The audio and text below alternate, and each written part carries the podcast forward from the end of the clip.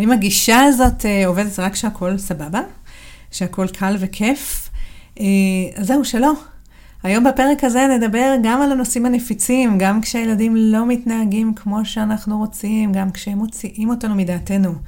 ודווקא שם יש לנו הזדמנות להמשיך לשמור על היקשרות, אפילו לחזק אותה. בואו נדבר על זה.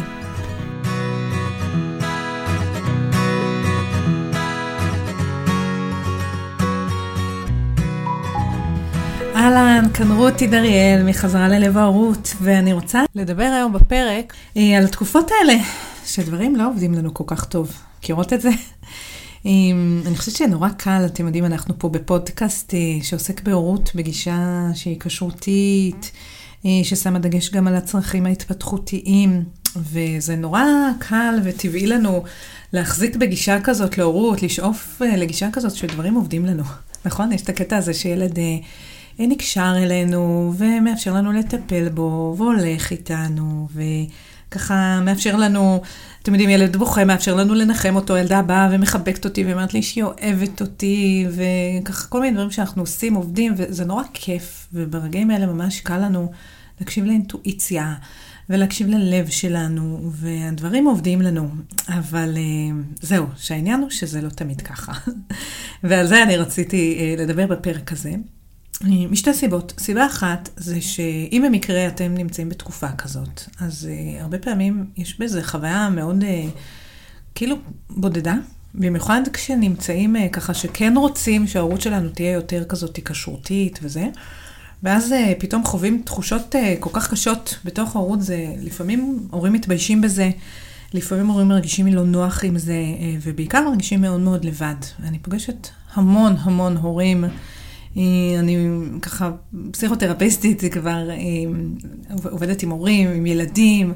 כבר 20 שנה, גם עבדתי כמטפלת ממש רק בילדים, אה, בתור מטפלת באמנות ופסיכותרפיסטית. בשנים האחרונות אני עובדת בעיקר עם הורים, אה, ובדרך אני עובדת גם עם מבוגרים. אני פוגשת את זה הרבה, זה לא נדיר כמו שחושבים. יש תקופות כאלה שפשוט דברים, כאילו נראה שהילד שלנו גייס את כל כוחותיו, את כל האנרגיה שלו, וכל מטרתו כרגע בעולם זה להוציא אותנו מדעתנו. עכשיו, ברציונל יודעים שזה לא נכון, אבל לפעמים ממש זה הרגשה, וההרגשה הזאת היא עושה לפעמים הרבה אשמה, וכמו שאמרתי, בדידות וכאלה. אז זה סיבה אחת שרציתי לדבר על זה, צריך לדבר על זה, צריך להזכיר את זה, זה אולי לא פוטוגני וכיפי, אבל זה קיים. אה, וסיבה שנייה זה שהרבה פעמים דווקא ברגעים האלה יוצאים מאיתנו כל האוטומטים. והאוטומטים בדרך כלל הכי מבאסים שלנו, אה, אני קוראת לזה גם, אה, יוצא מאיתנו השד ההתנהגותי. אוקיי? Okay, כאילו אנחנו ככה ברגיל רוצות להחזיק בגישה שהיא כשרותית, שרואה את הקשר ומבינה את הצרכים ואת הרגשות של הילדים. אה, וכל זה, ואז פתאום יוצאים כל הקולות האלה של אה, וואי וואי, מה זה הילד מתנהג ככה, הוא חייב עכשיו ללמוד לקח. אי אפשר לעבור את זה בשתיקה, אה, זה קו אדום, הוא צריך להבין, ושם יוצאים מאיתנו כל הדברים הכי התנהגותיים, האוטומטיים ההתנהגותיים שלנו. עכשיו, מילא זה היה עובד. בוא נגיד, יש פה ושם פעמים שזה עובד, אבל אני רוצה לדבר על המקרים שזה אפילו לא עובד. זאת אומרת שהילד עכשיו, נגיד, הוא נמצא בגן שעשועים, הוא מתחיל להעיף חול על אחותו על הראש, על כל מיני דברים, על כל מיני ילדים אחרים. אולי הוא בבית, אה, והוא מתחצף, והוא מרביץ, והוא מציק לאחים שלו, ועושה כל מיני בלאגנים.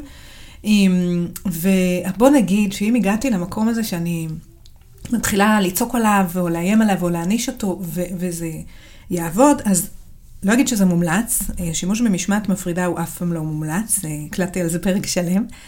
אה, ובדרך כלל זה גם יקבצ'ץ' לי את הלב, זה בדרך כלל הרגעים האלה שאתם יודעים, כשאנחנו הולכים לישון לפני השינה, ככה מגלגלים את, ה, את היום שעבר עלינו, בדרך כלל מה שיעשה את הקווץ' בלב ויגרום להרגיש לא טוב, זה פחות מה הילד עשה ואיך הוא התנהג, אוקיי? יכול להיות שהוא באמת שם רגליים על השולחן והתחצף עליי והציק לאחים שלו. אבל שהוא כזה מלאכי וחמוד ו- וישן לו בנחת. הרבה יותר קל לי לזכור שהוא ילד, ושהוא לא עושה נגדי, ושיכול להיות שכרגע דברים ככה יושבים לו על הלב, ושאולי הוא עובר איזושהי תקופה, אוקיי? מה שהוא הוא, הוא מתוק כזה, והרבה יותר קל לי לסלוח לו, אבל מה שישאיר את הקיבוץ בלב, הרבה פעמים זה איך אני הגבתי, איך אנחנו הגבנו. זה המקום שעושה ככה את הקווץ' הזה בלב, ואת ההרגשה הזאת הלא טובה. אבל אני שמה את זה רגע בצד, כי לפעמים, בוא נגיד שאם באמת... הילד עכשיו עשה כל מיני דברים שלא מקובלים עליי, וצווחתי עליו והוא התיישר, או איימתי עליו, או לקחתי לו משהו, והוא התיישר והתאפס.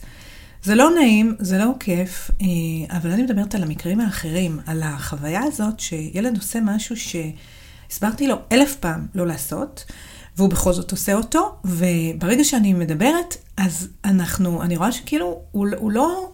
הוא לא, אני כאילו מרגיש לי מאחורי חומה. אני מדברת והילד אה, לא, לא מגיב. או שהוא מתעלם ממני, לפעמים הוא אפילו עושה את ההפך, ו- ויש את הפעמים האלה שאפילו יכול להסתכל עליי ולצחוק. מכירים את הקטע הזה שילדים כאילו נראה שהם צוחקים לנו בפרצוף? זה נראה כאילו לא אכפת להם, וזאת אחת החוויות הכי מתסכלות של הורים. ופה בדרך כלל באמת, אה, כמו שאמרתי, האוטומט הולך באמת לכל המחשבות האלה, וזה אני אומרת בעיקר למי שלמדו איתי, וכבר באמת למדו איתי בסדנות, והעמיקו בהיקשרות, ולאן אנחנו רוצים ללכת, וכל ה... אה, מה אנחנו עושים בשביל לבסס היקשרות טובה, ואיך אנחנו תומכים בהבשלה. ואז פתאום מוצאים את עצמנו מול איזה ילד שעכשיו, אה, יכול להיות שהוא באיזשהו, עובר איזשהו משבר, יכול להיות הרבה פעמים הדברים האלה קורים כשיש איזשהם שינויים בחיים, זה הרבה פעמים טריגר, אה, לא יודעת, נולד אח קטן, זה הרבה פעמים טריגר לחרפנת אצל הרבה ילדים, אבל זה יכול להיות גם אה, מעברים מסוג אחר, אולי עברנו דירה, אולי הילד נכנס למסגרת חדשה. כל השנתיים האחרונות בכלל, ילדים עברו כל כך הרבה שינויים וטרפות ובידודים ועניינים, כל כך הרבה שינויים והרבה בסיס, בבסיס של כל הדברים האלה יושבות בעצם פרדות, אוקיי? ויכול להיות, אה, לא בהכרח פרדות פיזיות, זה פרדות רגשיות, אבל גם יכול להיות שזה לא בהכרח איזה טריגר חיצוני, אבל ילד הוא נורא נורא רגיש, ויכול להיות שאני נגיד עכשיו באיזו תקופה קצת יותר עמוסה, אולי איזשהו... קושי בזוגיות, או עובר דברים עם עצמי, ואני כאילו קצת פחות בנוכחות, או פחות פנויה, וילד יותר רגיש יכול גם לדבר הזה להגיב, אוקיי?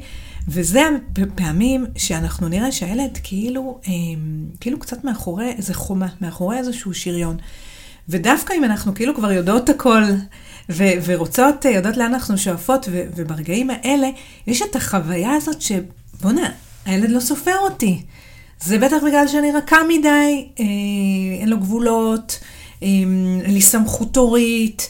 זה מתסכל כל כך להיות במקום האלה, במקום הזה, והרבה פעמים האוטומט, כמו שאמרתי, פה עולים האוטומטים שלנו, וזה הרגעים שרוב ההורים הרגישו שמה שצריך פה זה כאילו להגביר, להגביר את הלחץ. זאת אומרת, הוא צריך ללמוד את הלקח יותר חזק, הוא צריך להבין שזה קו אדום, אני צריכה לקחת לו משהו, אני צריכה לצעוק עליו, כל הגישה הזאת, ההיקשרות וזה, כל הפוצימוצי הזה, כל המחבקי עצים האלה, מה זה השטויות האלה, צריך עכשיו לחנך את הילד, להוציא את התותחים הכבדים, והוא צריך יותר קשוח. ו, אה, ופה, אה, אני גם רוצה להגיד שזה לא בהכרח נכון, וגם אה, עוד דבר, שבאמת אם ילד הוא קצת מאחורי חומה, ומה זה אומר מאחורי חומה? זאת אומרת, הוא העלה איזה שריון. אם אני שמה לב שהילד אולי עכשיו אה, הרבה עושה מצקלחים ומשתולל ומתחצף ומתנהג בצ... באופן כללי בצורה נורא נורא מעצבנת, ויכול להיות ששמתי לב שהוא גם קצת פחות אה, בוכה, אוקיי? הוא קצת איבד את הדמעות שלו, יכול להיות, ואני לא מדברת רק על דמעות קונקרטיות, אלא בכלל תחושות של עצב. אני תמיד אשאל את עצמי כמה הילד הזה מאפשר לעצמו לפגוש תחושות אה, של פגיעות, ופתאום אני יכולה להסתכל על זה ולהגיד, וואלה, באמת, אה, לא יודעת מה, עברנו דירה, הוא נולד לו אח, ולא ראיתי אותו כבר איזה חודש ככה מביע עצבות. זאת אומרת, הוא משתולל, הוא עושה כל מיני דברים, אבל הוא לא כל כך מביע רגשות פגיעים כאלה, כמו רגשות של עצבות. אז אם הילד מאבד את הדמעות, אם בכלל שמתי לב שהוא פחות אה, מביע רגשות, פחות אה, אה, מספר שהוא מתגעגע, או שהוא אוהב, אני רואה הרבה לא אכפת לי, הרבה כאלה, כל מיני תגובות כאלה. אה, הרבה פעמים זה מספר שהילד כרגע בעצם מאחורי שריון, אוקיי? וכשהוא מאחורי שריון, אחד הסימנים הכי אה, ככה גדולים שיראו לי את זה, זה בדיוק המקום הזה שכשאני כועסת עליו, שאני צועקת עליו, שאני מאיימת עליו, זה לא עוזר. זה רק גורם לו יותר באמת או לצחוק או להתעלם ממני, כל המקומות האלה. ודווקא פה, כשאנחנו מרגישים שצריך להגביר את הלחץ, זה לא יעזור. והגיעה אליי פעם איזו אימא שאמרה לי שכאילו הבת שלה, מול הפרצוף שלה, לקחה איזה אוכל שהיא לא מרשה לה, והאימא הזאת כבר מצאה את עצמה, כאילו, באמת, מאיימת עליה, כאילו, אתם יודעים, הרבה פעמים ברגעים האלה אינסטינקטיבית, הורים מחפשים מה, מה, מה, מה לקחת לילד, כאילו, כדי להפסיק את זה, והיא אמרה לה שהיא לא תוכל לראות את התוכנית האהובה עליה. אמ, היום בערב, והילדה ממשיכה לצחוק לה בפרצוף, וזה הפך להיות, אה, גם מחר את לא תוכלי לראות, והיא הגדילה את זה כבר לשבוע, לחודש, לשנה, ובואנה, הילדה עדיין צחקה לה בפרצוף, וזה כל כך כל כך מתסכל, זו חוויה אה, מאוד מאוד מאוד קשה בתור הורים, להיות במקום הזה. עכשיו באמת, אם מסתכלים רק על הרובד של ההתנהגות, אז הרבה פעמים אה, המחשבה תהיה שכן, יש פה ילדה לא מחונכת, ומה שהיא צריכה זה גבולות, והיא צריכה שיהיו איתה יותר קשוחים, אמ, אבל דרך עיניים היקשרותיות והתפתחותיות, שזה מה שאני מנסה ככה להחזיק פה וגם להעביר לכם את ההתבוננות הזאת, שהיא קצת אחרת, אנחנו תמיד ננסה להסתכל רגע יותר לעומק. אנחנו נסתכל רגע מה יש מתחת לרובד. לרובד הזה של ההתנהגות. ומתחת להתנהגות, אנחנו מסתכלים על התנהגות, זה סוג של, אה, כמו קצה הקרחון, אוקיי? נכון? לפעמים אנחנו נוסעים אה, בים ורואים, סתם, אנחנו לא נוסעים בים ורואים, אבל אנחנו יודעים את זה מציורים, מסרטי טבע, מתמונות, שקרחון, רק הקצה שלו נמצא מחוץ למים, אבל מתחת למים יש שם, וואו, לפעמים זה מאות מטרים של קרחון שלא רואים אותו. וזה המקום הזה שאנחנו מסתכלים על ההתנהגות כקצה הקרחון, מתחת לרובד שאנחנו רואים, יש עולם שלם שיש שם רגשות ויש שם צרכים ויש שם גם מגננות ויש שם גם לפעמים ילדים מאוד מאוד מאוד רגישים. ואני רוצה להסתכל על זה, ודרך עיניים שמסתכלות על המתחת, אז דווקא ילד שאני רואה אותו שהוא כאילו נהיה קצת אדיש, לזה שאני צועקת עליו, או, או לזה שכאילו משהו שאמור להבהיל אותו, כמו שאני צועקת עליו, אל תעיף עכשיו חול על אחותך. ואני אצפה שהוא רגע יעצור, כי זה מה שבעלה אמורה לעשות, לגרום לנו רגע להיבהל, לעצור, ובמקום להיבהל הוא מתעלם או שהוא אפילו צוחק, אז אני רואה שכרגע זה לא בהכרח ילד חוצפן או חסר גבולות, יש לי פה ילד שפשוט הלב שלו מתכסה כרגע בשריון, ילד עם מגננה, וזה משהו אחר לגמרי, זה ילד שיש לו שריון על הלב. עכשיו, זה, זה, הוא לא בוחר בזה. כשהוא צוחק לי בפרצוף אחרי שצעקתי עליו, זה לא משהו שהוא עושה בכוונה. זה משהו שעולה באופן אוטומטי, כי בעצם זה מספר לי שהוא אפילו לא מרגיש את הבהלה. כי המוח שלו כאילו סגר את הדלת לרגש הזה של בהלה, כי זה מה שמגננות עושות. עכשיו, אני אגיד רגע מילה על מגננות, אבל צריך לזכור שמגננה זה משהו שהוא יכול להיות רגעי, וזה יכול להיות גם משהו שנתקע. ומגננות בכלל, זה משהו שהוא הוא, הוא קורה לנו, זה לא משהו שאנחנו בוחרים בו, זה, זה, זה אוטומטי. והמגננה זה משהו שבעצם מספר לי שזה כרגע הדרך של המוח להגן מפני מה שנחווה כ-too much, כיותר מדי. עכשיו, זה קורה לכולנו, זה משהו שהוא מאוד מאוד אה, נפוץ ונורמלי, זה לא בהכרח איזה פתולוגיה.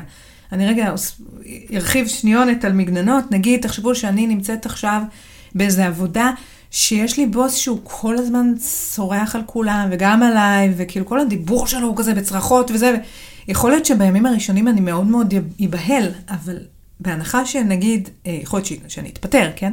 כי זה בלתי נסבל, אבל אם נגיד החלטתי להישאר בעבודה הזאת, מה שיקרה, שאחרי כמה זמן, אה, אני אעלה איזשהו שריון קטן, והצעקות האלה, יהיו כמו איזה זבוב שחולף על ידי. אני לא יכולה באמת להיות שם בלי סוף, במין מקום כזה שכל הזמן צורכים עליי, ואני כאילו מתרגשת מכל צעקה, אוקיי? אני, אני קצת יכה. המגננה תעלה בשביל לעזור לי לתפקד. אוקיי? או בואו ניקח דוגמה אחרת, נניח אני קמה בבוקר, אני צריכה להעביר עכשיו הרצאה למאה אנשים, וקצת כזה כואב לי הראש, ואני עייפה, וחלמתי אולי בלילה איזה חלום כזה שמטריד אותי וזה, וכל מה שבא לי זה להישאר במיטה, אבל וואלה, אין לי ברירה, אז רוב הסיכויים שאני אתאפס על עצמי, אני אשתה מים, אני אתלבש, אני אתארגן, וכשאני אגיע למקום שאני צריכה להעביר את ההרצאה, אני לא ארגיש לא את העייפות, לא את הכאב ראש. אני לא, לא אחשוב על, ה, על הדברים האלה שהציקו לי, כל המחשבות והדברים שהטרידו אותי, כנראה אני אשים אותם בצד, זה, זה אפילו לא משהו שאני צריכה לעשות באופן מכוון, זה קורה לנו. ובמקום הזה, מגננות באמת אמורות לשפר את התפקוד שלנו. זה גורם לי לתפקד יותר טוב. זה התפקיד מראש של מגננות, בגלל זה הן עולות. עכשיו, אה, מה שחשוב זה שיהיה לי את סוף היום, שאני אחזור הביתה. בהנחה שאני חוזרת הביתה ומישהו מחכה לי שם, לא יודעת, הבן זוג שלי עם איזה כוס תה וחיבוק וזה, במקרים, כאילו, הלוואי שזה היה קורה באמת תמיד, לא תמיד זה קורה, אבל כשזה קורה, אז תוך שנייה המגננות האלה נמסות, וכשהמגננות נמסות אני גם הרבה פעמים ארגיש, פתאום יחזור. אולי העייפות ואולי קצת הכאב ראש, כל הדברים האלה ששמתי ככה, היה לי שריון שלא אפשר לי להרגיש אותם ולפעמים אפילו לא לחוש. ברמה של התחושות גוף שלנו, הרבה פעמים כשאני ככה קצת מרפה, זה חוזר, וזה נורמלי, אוקיי? זה נורמלי. זה כמו אה, אה, פצוע באמצע מלחמה, אוקיי? שהוא יכול לא להרגיש בכלל אה, פציעות ו- וכאלה, ויכול לפעמים ללכת עם, עם, עם רגל שבורה וכאלה, ואז כשמגיעים למקום מבטחים, וכשהכול ככה יותר רגוע, אז עולים הכאבים והמכאובים, נכון? זה, זה המצב הנורמלי. בוא נגיד שפצוע אה, מישהו ככה שחווה איזו חוויה טראומטית והוא נשאר בטראומה, הוא נשאר עם הטראומה, זה כבר באמת מצב פוסט-טראומטי אה, לא טוב, אוקיי? כשהשריון נשאר גם כשאנחנו מחוץ למקום אה, הטראומטי. מה זה לא טוב? זה קורה, זה פשוט יש לדבר הזה מחירים. בכל אופן, אני רוצה להגיד שמגננות, ששריונות, הם עולים. זה דברים שעולים, הם קורים לנו באופן אוטומטי, זה לא משהו שאנחנו עושים בכוונה, זה לא במודעות שלנו, וזה גם לא חייב להיות חייל בשדה קרב, זה יכול להיות הרבה יותר אה, נורמטיבי ויומיומי, כמו ילד שהולך לבית ספר, ואתם יודעים, ילדים בבית ספר או בגן, לפעמים איזה ילדים מדבר עליו קצת בציניות, איזה ילדה יורדת עליו, איזה מורה היא שקצת קשוחה. אנחנו לא יכולים להסתובב, גם הילד הזה לא יכול להסתובב כל היום בעולם כמו איזה חשופית. ו- ולהרגיש אה, את הכל, אז הרבה פעמים הוא יעלה קצת שריון, הוא לא ירגיש את זה, הוא יהיה כזה קצת קשוחי. Uh, במצב נורמלי וטוב ורגיל, הוא יבוא הביתה, והשריון הזה ירד.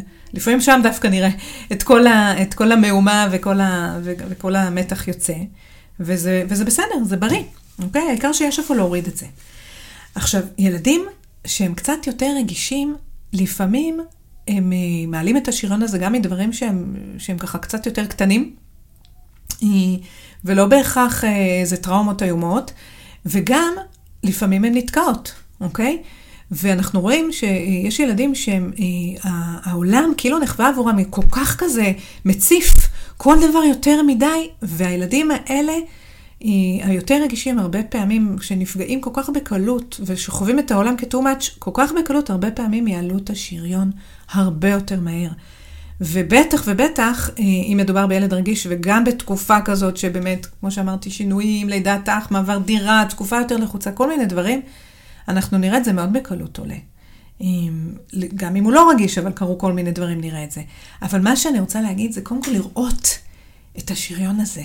אנחנו צריכים את העיניים בשביל להבחין בדבר הזה ובשביל לזכור שמה שהילד פה צריך, זה לא בהכרח אה, סנקציות יותר חזקות, זה לא, הוא צריך ללמוד את הלקח עוד יותר, אה, הוא צריך אה, אה, להבין שזה קו אדום וכל הדברים האלה. אם באמת שמתי לב שיש פה שריון, שהילד קצת פחות במגע עם רגשות וכל זה, אני צריכה להבין שמתחת לדבר הזה הרבה פעמים יש לב מאוד מאוד מאוד רגיש, שממש ממש שם מתחת להתנהגות המעצבנת, יש לי פה ילד שהוא ככה קצת קשה לו, קצת יותר מדי לו, ולכן הוא העלה את השריון, ומה שהוא צריך ממני ברגע הזה, זה דווקא לא שאני אהיה יותר קשוחה ממנו.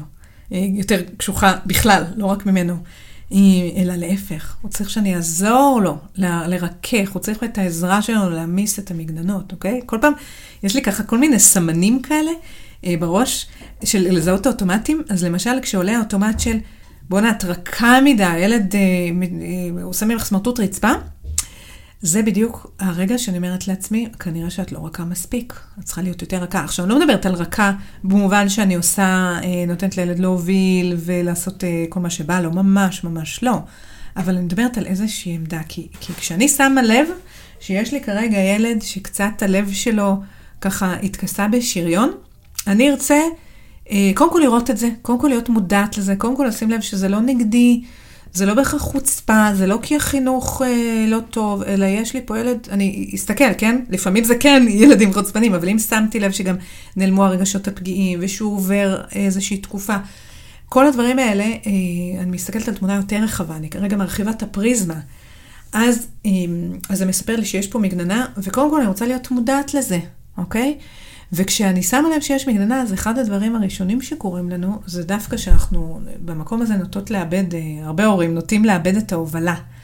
וזה עניין, כי אה, בשביל לרכך מגננות, הילדים חייבים שאנחנו נוביל אותם, אוקיי? אחד הדברים הכי חשובים אה, כשפוגשים, ככה, כשרוצים להעמיס מגננות של ילד, זה שיהיה שם הובלה טובה, ולא סתם איזה מבוגר שאומר מה עושים.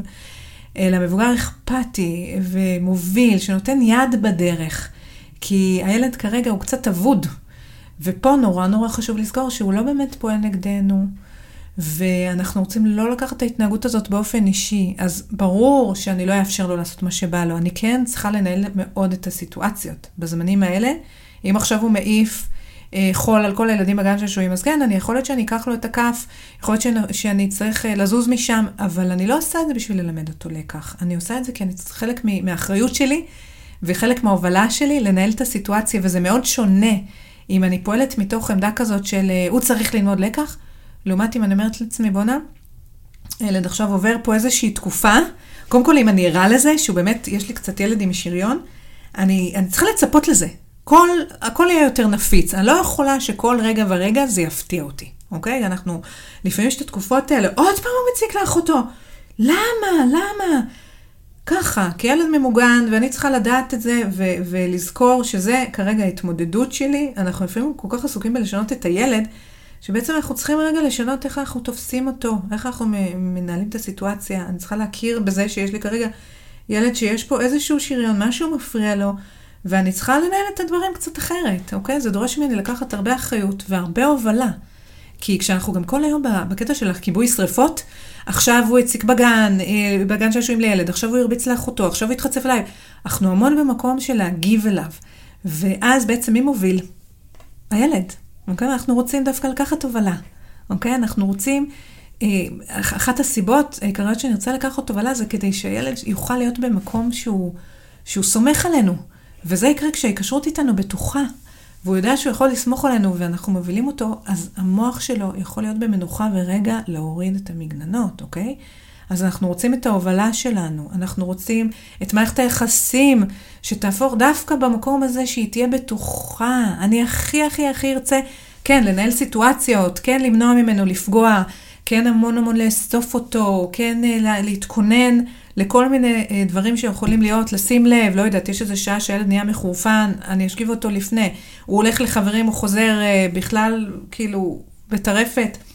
אז אולי נחזור מחברים יותר מוקדם. אני צריכה לעשות כל מיני שינויים בחיים, אבל הרציונל שלי הוא שאני רוצה לשים לב מי הילד, לקחת תובלה ולנהל את הסיטואציות, לא להיגרר אחריו כל הזמן. ודווקא שם אני הכי פחות ארצה להשתמש בפרדות.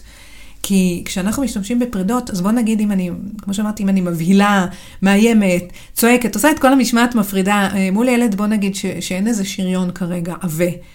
אז לא מומלץ, זה אף פעם לא מומלץ, אבל לא בהכרח יקרה פה איזה אסון. Uh, הבעיה, כשאני עושה את הדברים האלה עם ילד שהוא כרגע מאחורי שריון, אז אני אראה שזה גם הרבה פעמים לא עוזר, והוא באמת צוחק לי בפרצוף, וגם כשאני מגבירה את הלחץ ועושה את זה עוד יותר, בעצם השריון שלו עולה. כי עכשיו הוא גם לא מרגיש שהוא יכול לסמוך עלינו, הוא לא מרגיש שההיקשרות היא בטוחה, הוא לא יכול להיות בעמדה של מנוחה, הוא עוד יותר נכנס לסטרס, לעבודה, עוד יותר רוצה לנהל את כל העניינים. השריון שלו רק מתעבה, ואנחנו נכנסים ללופ מאוד מאוד קשה, אוקיי? והאחריות לצאת מהלופ הזה היא עלינו, וזה משהו ממש ממש חשוב לזכור אותו, אוקיי? האחריות על זה היא עלינו, אנחנו המבוגרים, אנחנו רוצים להיות אלה שמובילים, נותנים לו יד, רואים את הקושי שלו, שומרים על ההובלה שלנו, שומרים על המערכת יחסים, ועוזרים לו להוריד את השריון, שירגיש יותר בטוח איתנו, אוקיי? זה, זה אחת המשימות הכי קשות, לרכך שריון של ילד.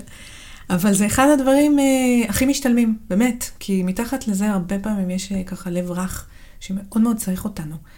עם... זהו, אז אני מקווה שככה נתתי כמה נקודות למחשבה, לפחות להתבוננות, לראות את הדברים באופן אה, קצת אחר, לא ללכת ישר לאוטומטים ההתנהגותיים, כשקשה לזכור שאנחנו, השאיפה שלנו היא להחזיק בגישה אה, שרואה את ההיקשרות, אה, גם כשלא פשוט לנו, גם כשלא פשוט לילד, אוקיי?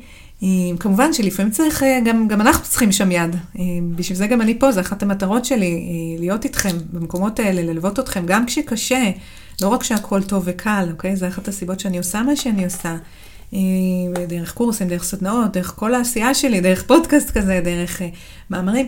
אבל לא צריך להישאר שם לבד, אבל זה מאוד חשוב לפתוח את העיניים לדינמיקה הזאת.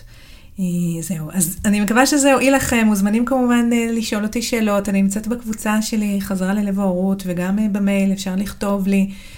מוזמנים כמובן לשתף עם מי שתרצו את הפרק, מי שלדעתכם זה יועיל לו. ו- ואני כאן, אני מקווה שככה נמשיך לגדול יחד עם הילדים שלנו, ואפילו נהנה מההורות, בהחלט חלק ממה שאנחנו, מגיע לנו ויכולים לעשות, וכל יום הוא יום להתחיל מחדש. אז להתראות, ביי.